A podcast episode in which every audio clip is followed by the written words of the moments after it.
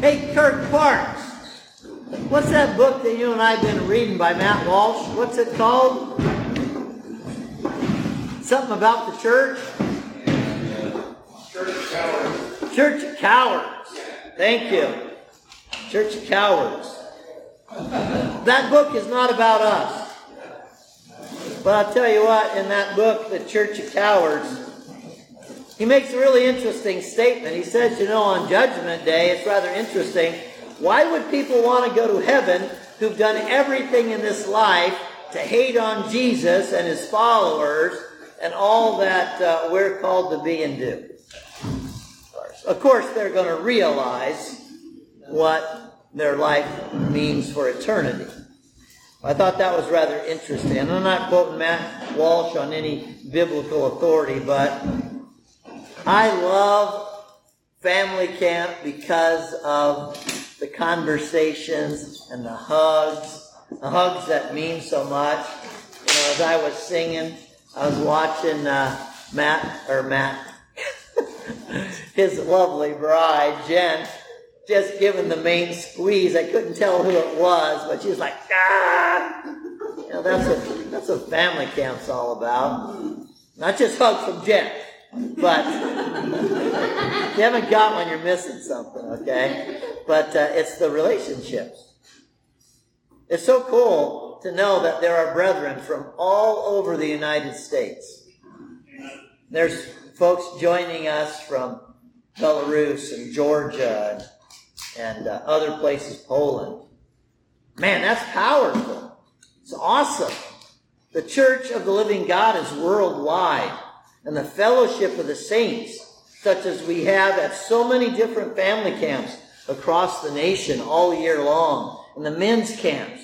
The power of recognizing who we are, that great resurrection army that Steve talked about, and we get to come together. And we come together from such diverse backgrounds. And uh, I'll tell you what, I love this next preacher very much, as so many of you do. You know, and he was an atheist that I think was honestly searching for the truth. He just wasn't finding it. You could, if you sit down and ask him some of his stories about what he used to do to, to Christian groups at Oregon State, uh, uh, Oregon State Fair. One of the funniest stories you'll ever hear. Okay? And then when his lovely uh, bride to be wanted me to perform the wedding ceremony, it was pretty funny because uh, our first introduction, when I said, if you want a guarantee in your marriage, you got to follow this book. Man, you could see him just bristle up. oh, yeah. and he went on a little tirade, a little bit. You know, it's pretty controlled for a Marie Callender's restaurant. Appreciate that, Matt. But I could tell, man, the fire in his eyes was like, that's not how it works. Praise God.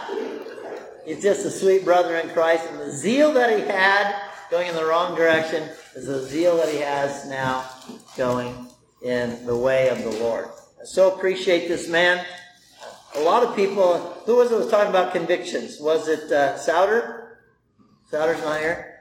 Tell you what, this guy's gotten in trouble with the church establishment because he's got convictions and they're strong and true and they're driven by not church tradition. And church traditions can just be habits that people are doing. That that's the expectation of this is what the Bible says, and it not, may not necessarily be. Appreciated this man because there have been times where we've been nose to nose, and he's listened and I've listened, and we've studied and come to a knowledge of the truth together, and we've stood together. I appreciate this man so much. I love him so much. Let's bring him on. Matt Keikkala.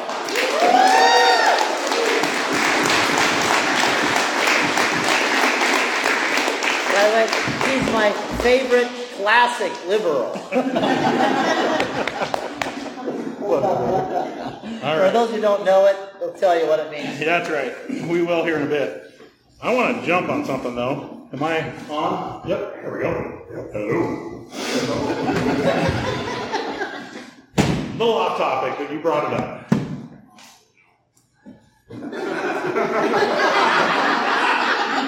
He's got 45 minutes. He only took 30. I got 45 minutes. That's right. I'll be fast. But we talked about going against the grain. And someone said this morning that made me think about it, and I've heard it multiple times. I've heard many of evangelists really go off on church needs to be more involved. The church needs to be more involved. Each member needs to be more involved. And I'm going to say this because I know I won't offend Bill because he's taken these steps. But when we look around our churches, how many deacons do we have? How many elders do we have? How many teachers do we have? How many times do we get those people that we encourage to get involved, lay hands on them with the blessings of the Holy Spirit, and let them go free? Jen and I were at my shareholders meeting this year. Every year we do a shareholder meeting with the company, and the president brought up a good point. He put up a graph of our profits. And I'll just tell you, profits have done this. And then he matched the graph and he said, Notice how this graph of profits so closely matches ownership as we let more people, well, no, excuse me, first graph, second graph, is this is what happens when we started profit sharing more with all of our people. And that graph of what we were profit sharing with our people went up along with our profit. And then the third graph was almost matched perfectly our profit graph. He said, This is our graph as we've added more owners into the company. And what do you think happened? Amen. As people were rewarded, and as people were given responsibility, and as people took ownership, literally, of the company, our profits skyrocketed. Do you think there's a correlation between that and us actually going back and starting to build the church as it should be built and laying hands on people and asking the Holy Spirit to guide them. Start them out as deacons. I started out as a plumber apprentice, and I always figured that deaconhood was an apprenticeship to elderhood. And shame on us for the church that we spend so much time going out there to save souls and then bring them to a broken organization that is not built upon scriptural principles. I'll stop there, but think about that. As I retire, that is going to be my message to the churches is that we need to start building this thing according to the pattern. And I'm really excited about it. But that said, how many here were here for last year? Okay, how many gave more this year because you were convicted to test the Lord in this and see if it was so? All right. Praise God. Did it work? Yes. Praise God. Okay. So let's go back to last year's notes, and I just do want to look at one thing, hopefully. Let's go to the synonyms and antonyms of being liberal. So, one of the great things about being liberal is we've got an election this year, 2024, and we've got two great choices again. All right. Maybe that might have hit flat.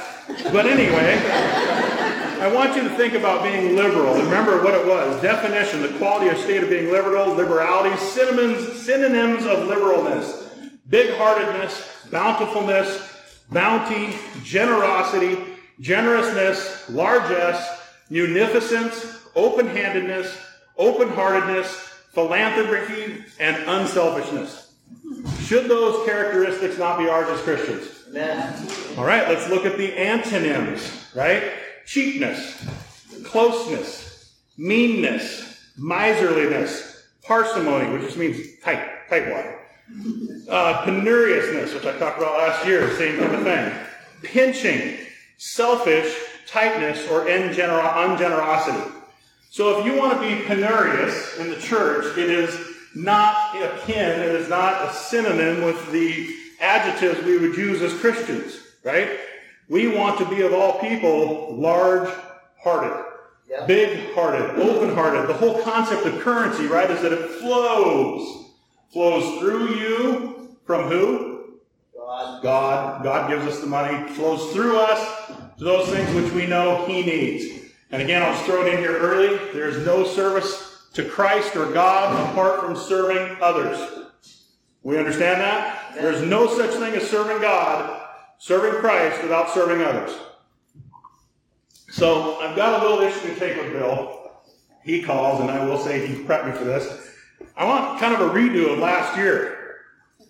And I'm like, part twos are hard to do right. Anybody ever see Smokey and the Bandit 2? yeah, just wasn't as good. Didn't hit as well. Anybody see Dumber and Dumber 2? Yeah, just didn't hit well. Doing part twos is hard. Hopefully I'll do more of an Empire Strikes Back than a Smokey and the Bandit 2. so today though, my verse is a little different. That's the other thing. Not only does he say I want to redo, but the scripture I give you is totally opposite than that. Actually, it's not, but it's, it's a little more of the serious tone of it. But I want to start somewhere else. I want to start with God's admissions and, and, and warnings. Go to Proverbs chapter 23, verses 4 and 5. It says there, Do not weary yourself with gain, to gain wealth. Cease from your consideration of it, for when you set your eyes on it, it is gone. For wealth certainly makes itself wings like an eagle so that it flies toward the heavens. So I told you guys I'm retiring, which means I've been investing so that I can afford to retire. And I will tell you what, you can open your little phone on any given app, and it's amazing how quickly 25 grand can just disappear. right? And so, if you ever had a doubt about that, just start investing and just check it out sometimes. Money just disappears. Not sometimes, right? If you're doing the right things. You open it up, hey, 25 grand ahead, praise God. But you just can't get all that worried about it, right? Why, why do we, why do we weary ourselves for the gain of money? And if I ask all of you, why? I'm asking. I want some answers. Why do we, why do we weary ourselves for the gain of money? What is it we're looking for? Security. Good one. That was a woman's voice. Freedom. That, freedom. That's Definitely, that's my answer right there. I have to laugh because security is that woman in the back standing around there dancing. you can do whatever you want, just make sure I'm taken care of. What else? Why else? Freedom, security, great answer. Toys. What? Toys. Toys. Sometimes, matter of fact, even the Bible says, enjoy the fruit of your wealth. Right? He says, go ahead and enjoy it. Don't make it your goal. Toys, what else? To eat, just basic survival, right? Basic survival. And those are all right. And so we do have to work. We are encouraged to work. We are encouraged to be productive. Right? I mean, there's, I could go after, we could sit in Proverbs forever and talk about that. There are good reasons to work. There's good reasons. But if you're chasing wealth for wealth's sake, you are going to have an unhappy, unfulfilled, and unfruitful life. Just telling you that right now. So we need to make sure the why we're doing it is, is right. Um, Proverbs chapter 27, 24. Riches, for riches are not forever, nor does a crown to endure all generations. Riches don't last forever, right? Last time I checked, right? You don't take it with you. And we'll talk about that a little more. Proverbs 28, 20.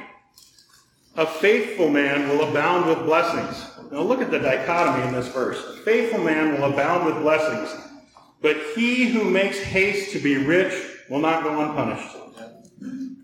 Another sidebar. Told my wife I wouldn't do this. I'm going to do a little bit of it. Be careful with side hustles that try to mix money and God. That's all I'm going to say. Be very, very, very careful with side hustles that try to mix money with God. Do your own homework. Matthew chapter 16, verses 19 through 21.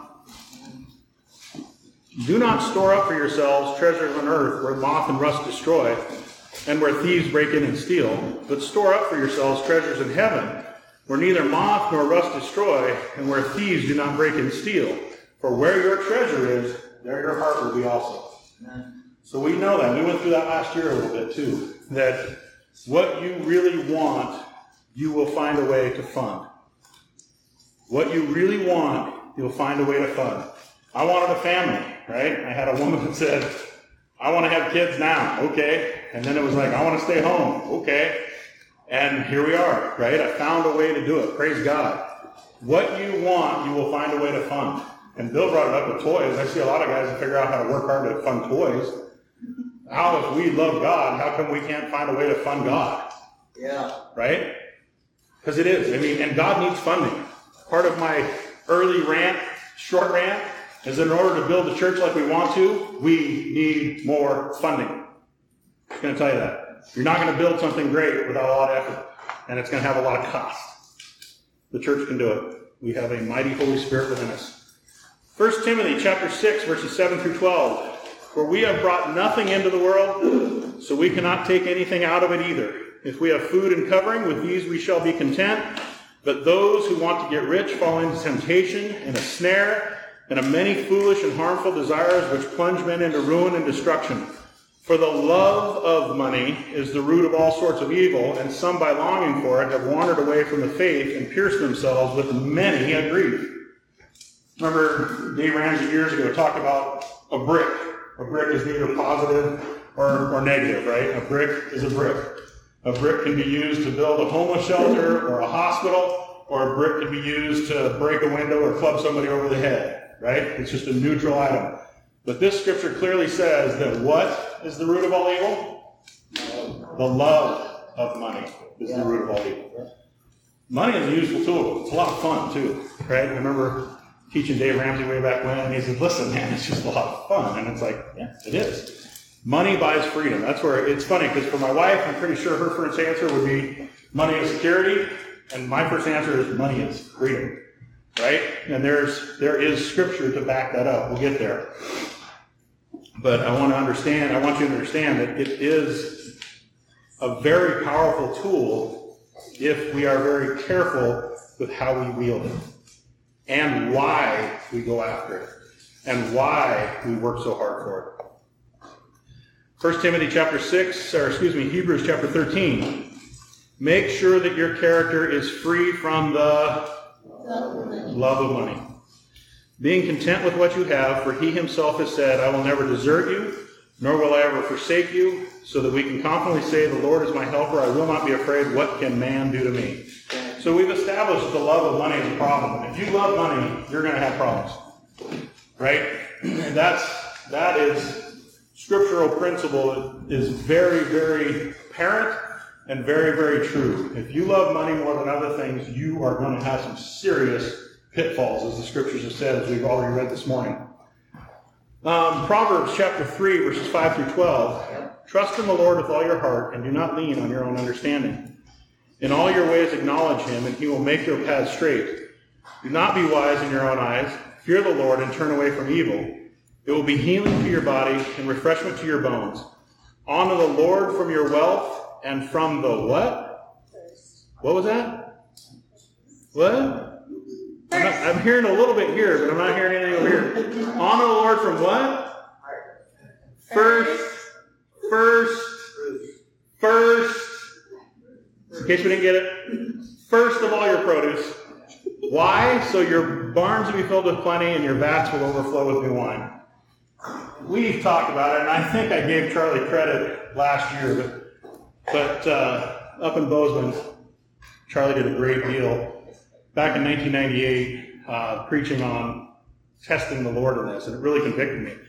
And I'm telling you, once we made that conviction, and then it quit being, oh, we'll tithe if there's enough left over. We'll tithe when I'm a journeyman and I'm actually making real money. We just said, you know what, we're going to do it. And you know what happened? Great blessings. And they haven't stopped. That was over 20 years ago. Right? And so when we honor the Lord from the first of our produce, all those other wonderful scriptures we talked about last year in part one that was so good, those are yours. Right? Those are yours. But understand, you have to make the first move. You've got to take the step of faith. You've got to understand if I give this, the Lord will honor this and multiply it. But you need to give out of the first of your produce. It's not a, I'll give if. It's I'll give then. We'll see what happens. And we really need to understand that. Amen. God wants us to be humble, though. And that takes us to the verse that Bill gave me. Instruct those who are rich in this present world not to be conceited or to fix their hope on the uncertainty of riches, but on God who richly supplies us with all things to enjoy. Instruct them to do good to be rich in good works, to be generous and ready to share, storing up for themselves a treasure of a good foundation for the future, so they may take hold of that which is life indeed. Right? We talk about money can buy some cool things, but Jesus is what is truly life indeed. Jesus is the goal. Jesus is the answer. Jesus is the picture. He's the Alpha. He's the Omega. And we need to understand that as Christians. And, and if we find ourselves in a situation where we have done really well, understand these pants still go on the same way as everybody else's pants, still deal with the same issues that everybody else deals with, still get old, still get tired, still get hungry, right? You are nothing special. So if God so sees and deems it to bless you, you are, should be, excuse me, thankful. You should be humbled and understand, I don't know why, but He's chosen me, and there is great responsibility in that. And so humility really is the first order of the day. So many people say, I will help when I have the money to do so. But I will tell you that the money will not come until you choose to help. Does that make sense? If you don't show a heart for it, right? He who is faithful in little is faithful in much. much. And if you're not faithful in the little things, why is he ever going to give you the opportunity for the big things? Right? Those are just basic principles we understand, but yet when it comes to the biggest thing, well, wait a second, Keiko, we're not talking about ideas. We're not talking about theories. We're talking about life. Like, I, I don't I got more month than I got paycheck. What are you talking about? Well, maybe you got more month than paycheck because you're short-changing the one who controls the month. We ever think about those things? And we need to understand that if you want that kind of prosperity that God promised that we talked about last year, man, shaken, pressed down, overflowing, new wine, new vats, new everything, then you got to give it first. Because if you're just going to hoard it, if you're just going to say, ah, oh, look at how good I'm doing, I'm going to build new wineries, I'm going to build new granaries, and I'm just going to take my ease. No, you're not. Not for long, you fool, because do you not realize that this night your life will be required of you? That's what our Lord says about being that kind of person. So we need to understand what kind of heart we have if we're going to be entrusted with these things. Luke 6:38, give and it'll be given to you. They will pour into your lap, good measure, pressed down, shaken together, and running over. For by your standard of measure, it will be measured to you in return. Do you struggle in life? Do you struggle with finances? My first question would be, do you struggle with giving to others? Do you struggle with seeing the value of other people's needs ahead of your own? Because if you're struggling with money, if you're struggling with finance, if there is more month than there is money, maybe you need to focus on others more. I know it sounds absolutely 100% counterintuitive, but that's exactly how our Lord has set it up. Right. You need to see others as more important than yourself. And guess what? When you focus on others, when you focus on taking other care of other people, when you focus on listening to people and hearing them and helping them and empathizing them, what happens to your own problems? Anybody been there? They go away. You ever notice that? All these problems I had when I made other people my focus, when I made other people the priority, when I focused on listening to them and empathizing with them and doing everything I could in my power to help and encourage them, what happened to my own problems? They're gone. Matter of fact, the scripture even says something about rebuking the devourer. Do we believe that? Do we understand how that process works? Do we believe we have a God able to do that? Because that's where it really comes down to a lot of times is our faith. We don't believe that if I give and if I focus on others and if I do this, I don't have to worry about myself. It will be taken care of. I'm not saying just be absentee. That's not what I'm saying. I'm just saying when we focus on others, when we focus on helping others and strengthening others and helping even those whose garments are polluted by the flesh, our own problems disappear because we're focused on those that need help. We're focused on those that Jesus would be focused on if he were here. Hebrews chapter 11. Now we start getting to the heart of the matter. Hebrews chapter 11 is known as the, the what? The chapter of what? Faith. The faith people who have faith, right? And so let's let's ask some questions about these people of faith. All these in died in faith, these people of faith we're talking about, without receiving the promises, but having seen them and welcomed them from a distance, and having confessed that they were strangers and exiles on the earth, for those who say such things make it clear that they are seeking a country of their own. And indeed, if they had been thinking of that country from which they went out, they would have had opportunity to return. But as it is, they, these faithful people, desire a better country that is a heavenly one. Therefore, God is not ashamed to be called their God, and he has prepared a city for them. Do you want to be one of those people of faith? If so, then you've got to understand there is nothing here on this earth that we are living for. What we are looking for will not be found on this side of life. It'll be found on the other side. And it may not even be something that we see in our lifetime. It may be a tree planted that we never sit under the shade of. It may be things that we plant today that take root years, decades, centuries after we're gone.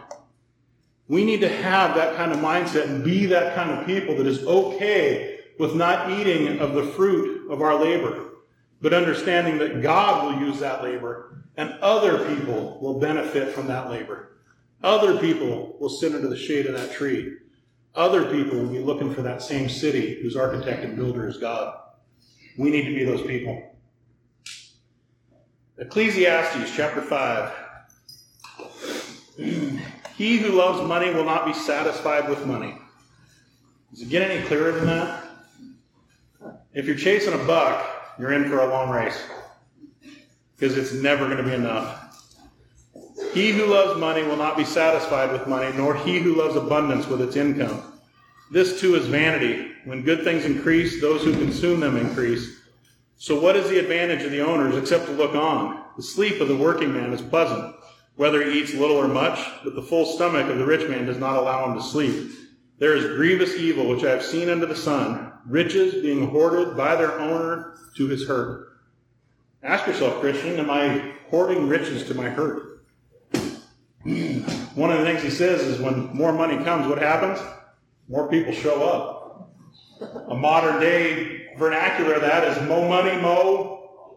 We all know it, right? Mo money, mo problems. Everybody says, I want to have that problem. Do you really? No, you don't. You want to focus on the right things. I do love, I personally, I love the book of Ecclesiastes. There's a ton of stuff in there that it, it's Solomon, right? The wisest man ever. And if you kind of get his sense of humor and his sense of flow, there's a lot of really great things in the book of Ecclesiastes. But what I love here is he talks about, listen, you got people chasing money, and he says, So what's the advantage of the owners except to look on? What's that owner looking on? It's all the people taking his money eating his food and, and right, living off of his coattails. And he says, But the sleep of the working man is pleasant. Whether he eats little or eat much, right? Whether he gets a big full meal, whether he gets a small meal, working man sleeps well. Sleeps good. Knows where he's going, knows who he is, and he knows whose he is. Working man sleeps good. We all need to be working folks right? Doesn't mean working jobs particularly, but we need to be working on whatever it is that God has given us to do. Whatever He's put in our path, we do it with all of our might. We do it to the best of our ability. We put our hands to that task and we don't look back. That's what we're called to do. And He, He will give us the blessings. I love Job. um, well, let's go back to Ecclesiastes real quick. Ecclesiastes, excuse me, Ecclesiastes chapter 3. God set the eternity in the heart of man he has made everything appropriate in his time. He has also set eternity in the heart, yet so that man will not find out the work which God has done from the beginning even to the end. I know that there is nothing better for them to rejoice and to do good, do good in one's lifetime. Moreover, that every man who eats and drinks sees good in all his labor. It is the gift of God. Well, I've been a plumber by trade, and as a lot of you know, it's been said, I'm going to retire. And I'm getting some blowback a little bit now that some people are like, wait a second, 52? Really? It's like, yeah, I worked hard 52. Like, started young, got into it, worked hard. It was very physical in the beginning, became more brain work in the end, which is even worse, it seems. And it's like, I worked hard, but well, no, people don't retire until 62 or 67 or 70. Come on, man, you can't retire at 52. There's something wrong with you. Like, what's, what's wrong? I don't need any more, right? God's blessed us. We're doing fine. My body is taking a hit. I need to get back into shape. It's time. And then I will say I've heard in the church a bunch of times there's no such thing as in the Bible as retirement. Well, wait a second. Hey, wait a second.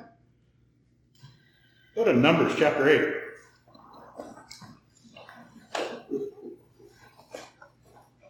Now, notice this comes from God, not from man.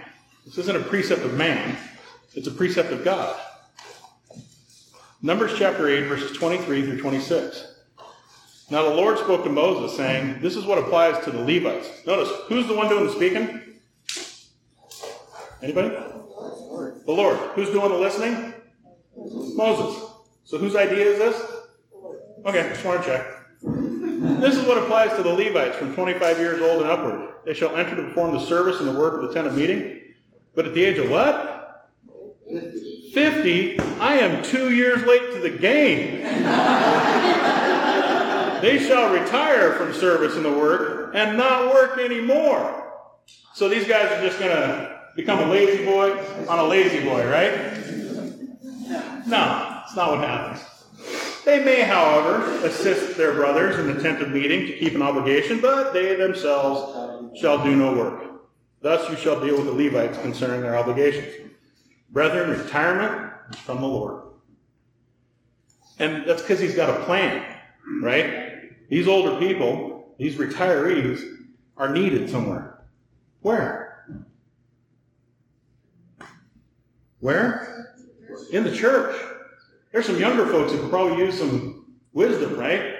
You old bald head, you've been around a little bit, you might know a few of these things. Help me out. Encourage me. How did you do it? What did you do? There's a lot, if we understand what needs to be done, that older folks can do in the church to help the younger generation, and so we can actually act as a functional family of God.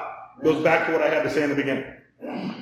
To act as a functional family of God that I'm not out there chasing the dollar anymore because one, God graced me with the ability to do what I did, and two, that I was smart enough to at least pay attention, and three, that I was able to, to cut this off and not have to work for a dollar anymore. I can now focus my time where?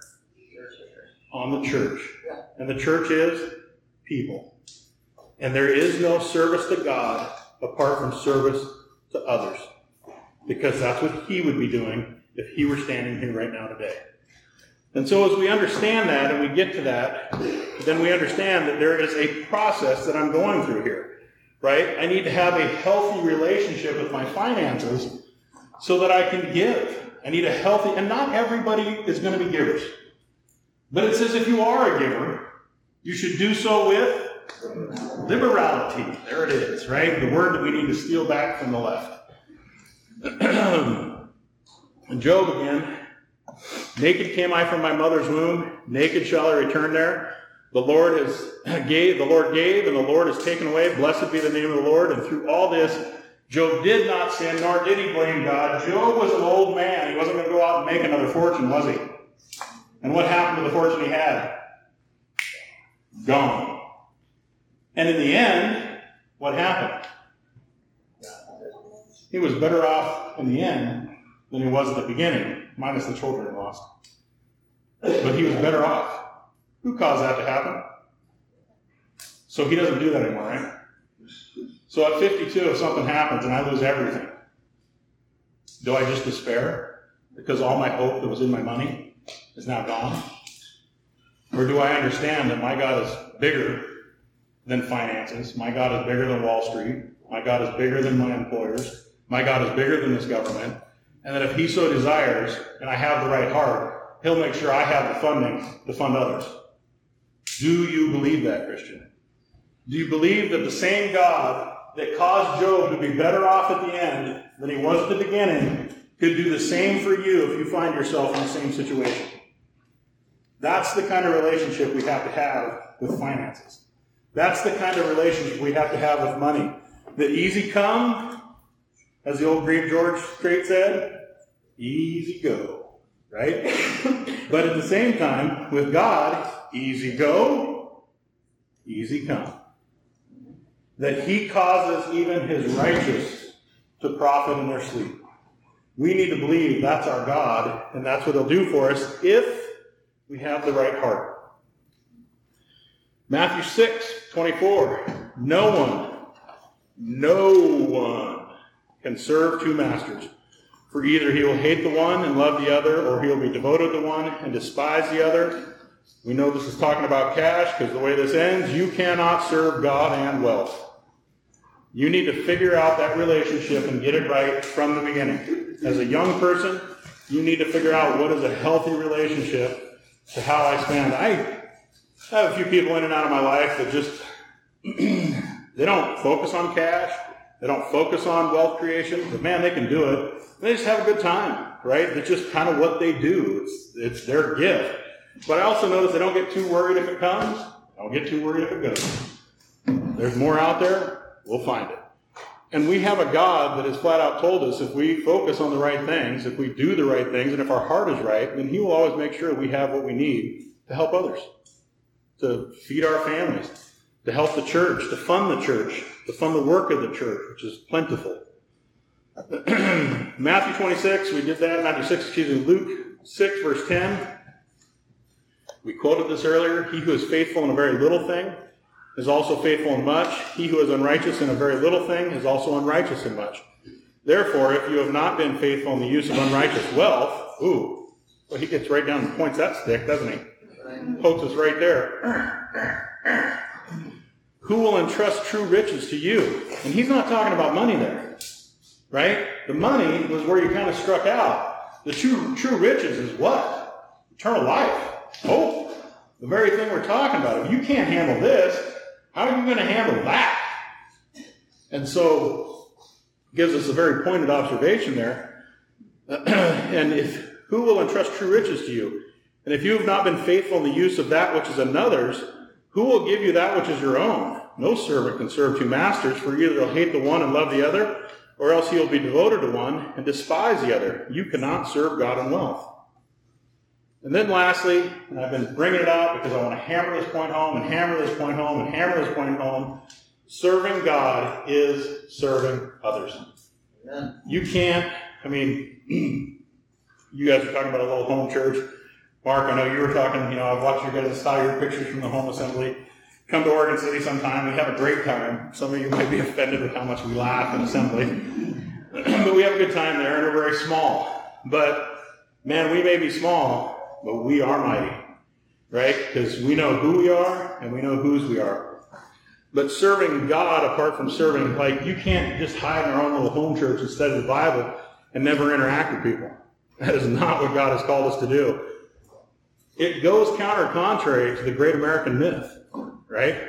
And I don't, again, probably tread some, but you know, the great American myth, what's that? Well, I pulled myself up from my bootstraps and moved me and my wife and my seven kids out to the country and I live self-sufficient. Well, I grew up on 20 acres. My stepdad thought he had to have buffaloes without buffalo fence, quails, pigs, horses, mules. And when I moved out, I thought I never, ever want to own property again.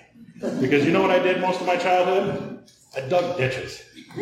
I was digging ditches for the well. I dug the well. I hand dug our 22 foot well, which went dry and then we had to trailer it. I think I told you guys about that last year.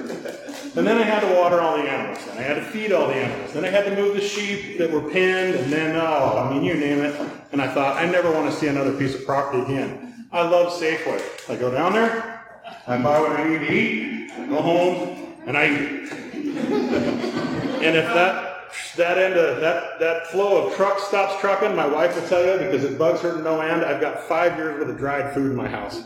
I'll learn to like it but I'm not going to plant it. That's all there is to it. But the old myth, right, is that we're self sufficient. And it, we are, as Americans, more self sufficient than a lot of other countries, than a lot of other cultures. But the reality is, I remember reading a book about it, and it was a book about the Israelites and the Jews in particular.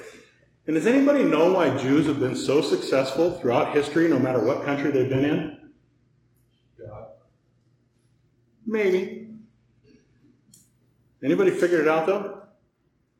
Where did Jews live primarily? They all live in the country interspersed? Did the Jews in Germany, were they all interspersed living in the country? Where did they live? In the cities. And guess who made your shoes? And guess who cut your meat? Guess who cut your hair? Guess who made your clothes? Guess who owned the bakery? Guess who owned the bank? Jews have been successful throughout history because they've stuck together. They've actually lived in communities. And notice they become persecuted because they, they do really well. Older Jews do this miraculous thing where younger Jews who are hardworking and ambitious, you know what they do? They set them up. They fund them. They funnel business their way. They help them. And amazingly enough, when you do that as a community, things prosper. Can you believe that? And so Jews, who primarily been city dwellers throughout all of history, no matter where they end up, you take a point on a map and, and stick a pin there, they end up very successful because they help one another and they stick together. And so, God, you said God, yes, because they're faith in God. They stick together. Now, we Americans, what do we do? Especially you Montanans. You see that light over there, seven miles yonder? Yeah, it's my neighbor's outhouse, about three miles from his house. A little more dispersed living, which is fine. Not saying that I, I am not saying anything about it. I love Montana; it's a beautiful state. I myself like going out in the woods and sleeping in tents. But what I'm saying though is we have a mindset in America that I'm going to do this myself. Self-sufficient drive my tractor. Dawn till dusk. Sorry. right? I've been there. Stepdad had a Kubota. I got tired driving that stupid thing from dawn till dusk. but we have a very independent mindset. And sometimes in the church that works against us. Right. Sometimes in the church that works against us. And we need to have a more communal mindset. That I am just as worried about you as I am worried about myself. I think that is a very godly thing, very godly characteristic to possess. And again, for all the fun I poke at, at all these things, that is our tradition as Americans, and I'll be the first to admit I've kind of lived that my own life, my whole life. I have had more than a few mentors say, You are very difficult to mentor. I don't know what they're talking about. because I got a very independent streak. I know what I want, and I know how I think I want to get it, and I think Bill's been part of sometimes you got to kind of corral that, kind of like a pinball, right? Just, I see the heart there, but man, there's going to be damage. And so we just need to understand sometimes how do I calm down my sense of self and my sense of I'm going to do this my way and mold into the picture of the body of Christ Jesus where each individual member is working as the body has intended for the growth of each individual member into the character of Christ. How we use our money is, is part of that. How we see ourselves as Christians is another big part of that. And we need to be cognizant that apart from serving others and being very involved in other people's lives and being very concerned about them so that it causes us to pray and to work and to do and to listen and to spend time and to give. That we need to have that kind of mindset in order to be a functioning body of the church of the living God. And so it's important that we have the right mindset.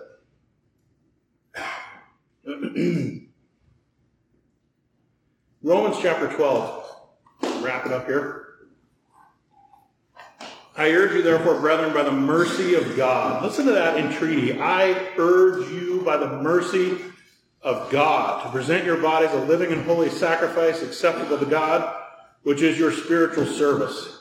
And do not be conformed to this world, but be transformed by the renewing of your mind, so that you may prove what the will of God is, that which is good, acceptable, and perfect. For through the grace given to me, I say to everyone among you not to think more highly than himself that he ought to think, but to think so as to have sound judgment as God has allotted to each a measure of faith. For just as we have many members in one body, and all the members do not have the same function, so we who are many are what? One body in Christ. And individually members of who? One another. I'm not anti-American. I'm definitely not anti our history. But the mentality, the Western, especially us that live in the West, Like, right? West of the Mississippi, we have a very independent streak. and I'm just as guilty of that as anybody. But we kind of got to get over that and bury that and realize I am no longer an individual.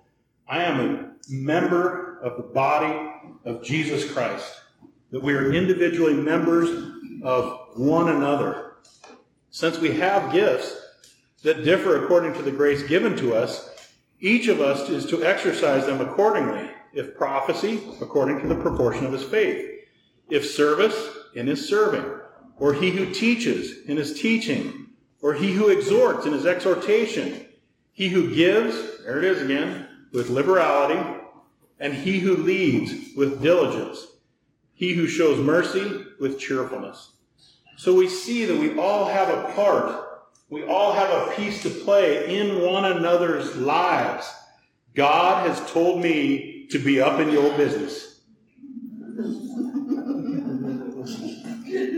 God has told me to be up in your business. And I'm about to retire. Got a couch?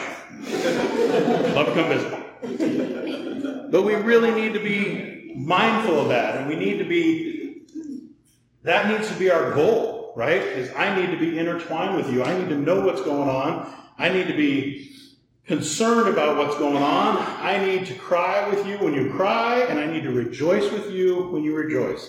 let me say something about that. Why is it we have such a hard time rejoicing with others? Why is it? Sometimes because, hmm, yeah, well, if they got it, it came because I didn't. maybe you just have a lousy attitude. if they got it, rejoice. Praise God, brother, sister. Praise God that happened. You didn't take something because from me because you got something and I didn't. And vice versa. If I got something, rejoice with me because I didn't take it from you. Right? Who, who's in charge of all this stuff? Take it upstairs to the man. He's the one in control. But we, as a church, need to be able to rejoice more with those rejoice. We kind of understand the mourning with those who mourn, we understand comforting. We're not, I'm not that great at it. Let me say that. I'm not as good at it as I need to be. Something I need to work on. But at the same time, a lot of people, and I see people struggle with this. Good job. right? I mean, I saw a YouTube thing, not YouTube, but Facebook. I got on Facebook the other day. I was looking for something. Actually, I was looking up a guy that's going to come work for me just to see what I could see. And I see that a couple people are immersed. Praise God, a blessed day. Right? That is praiseworthy. That is awesome. That is worthy of rejoicing. And to put a note on there saying blessed day, as it was. We need to learn how to rejoice when others rejoice. We need to learn how to rejoice with them and be happy for them. It's something for some reason in the nature of man despises excellence in others that we need to kill through the power of the Holy Spirit who resides within us. so, how do we kindle this hope? Not in just a godly fire, but a godly inferno that burns down the world. Right? And if you understand what I'm saying there, I want a godly fire that burns down the world. There is nothing good in this world because this world more and more has a great absence of what? God. All you got to do is look at it. When things are good, it's because God is present. When things are bad, it's because He is not. And I personally want to see a godly fire that burns down the world. And in order to, to do that, and to make that happen, we need to ask one question Lord, who is my neighbor? Right? We've seen that question asked before. Kind of asked in a smart aleck way Who is my neighbor? And so if we go to Luke, you know, not to take a shot on anybody that practices law, but a lawyer stood up and put him to the test, saying, Teacher, what shall I do to inherit eternal life? And he said to them, What is written in the law? How does it read to you? And he said, You shall love the Lord your God with all your heart, all your strength, and all your soul, and all your might, and with all your mind, and your neighbor as yourself. And he said to them, You have answered correctly. Do this and you will live.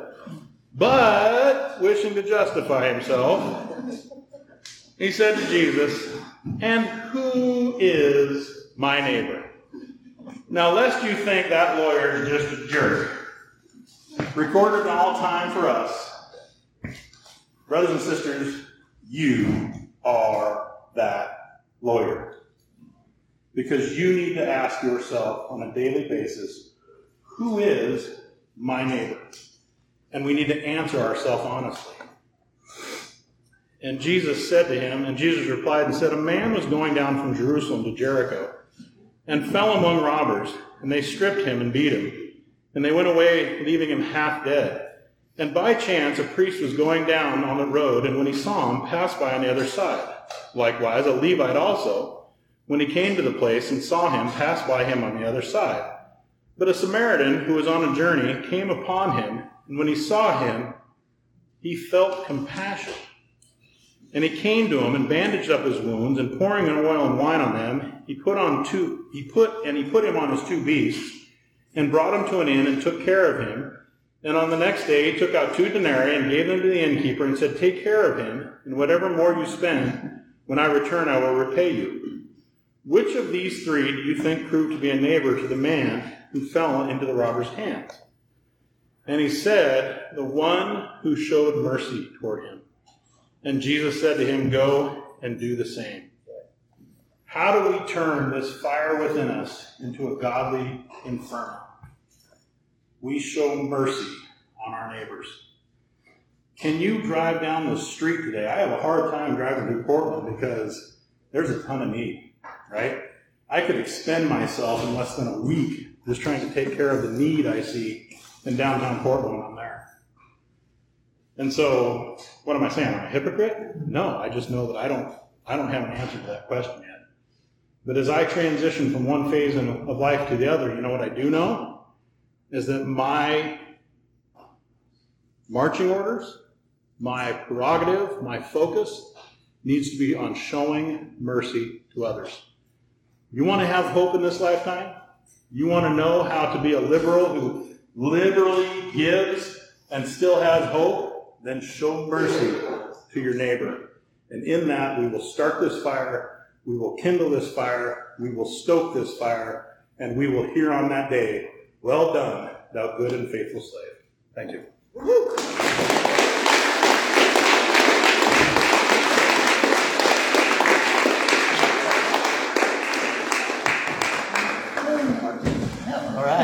Hey, how, how many thought part two was as good or better than part one?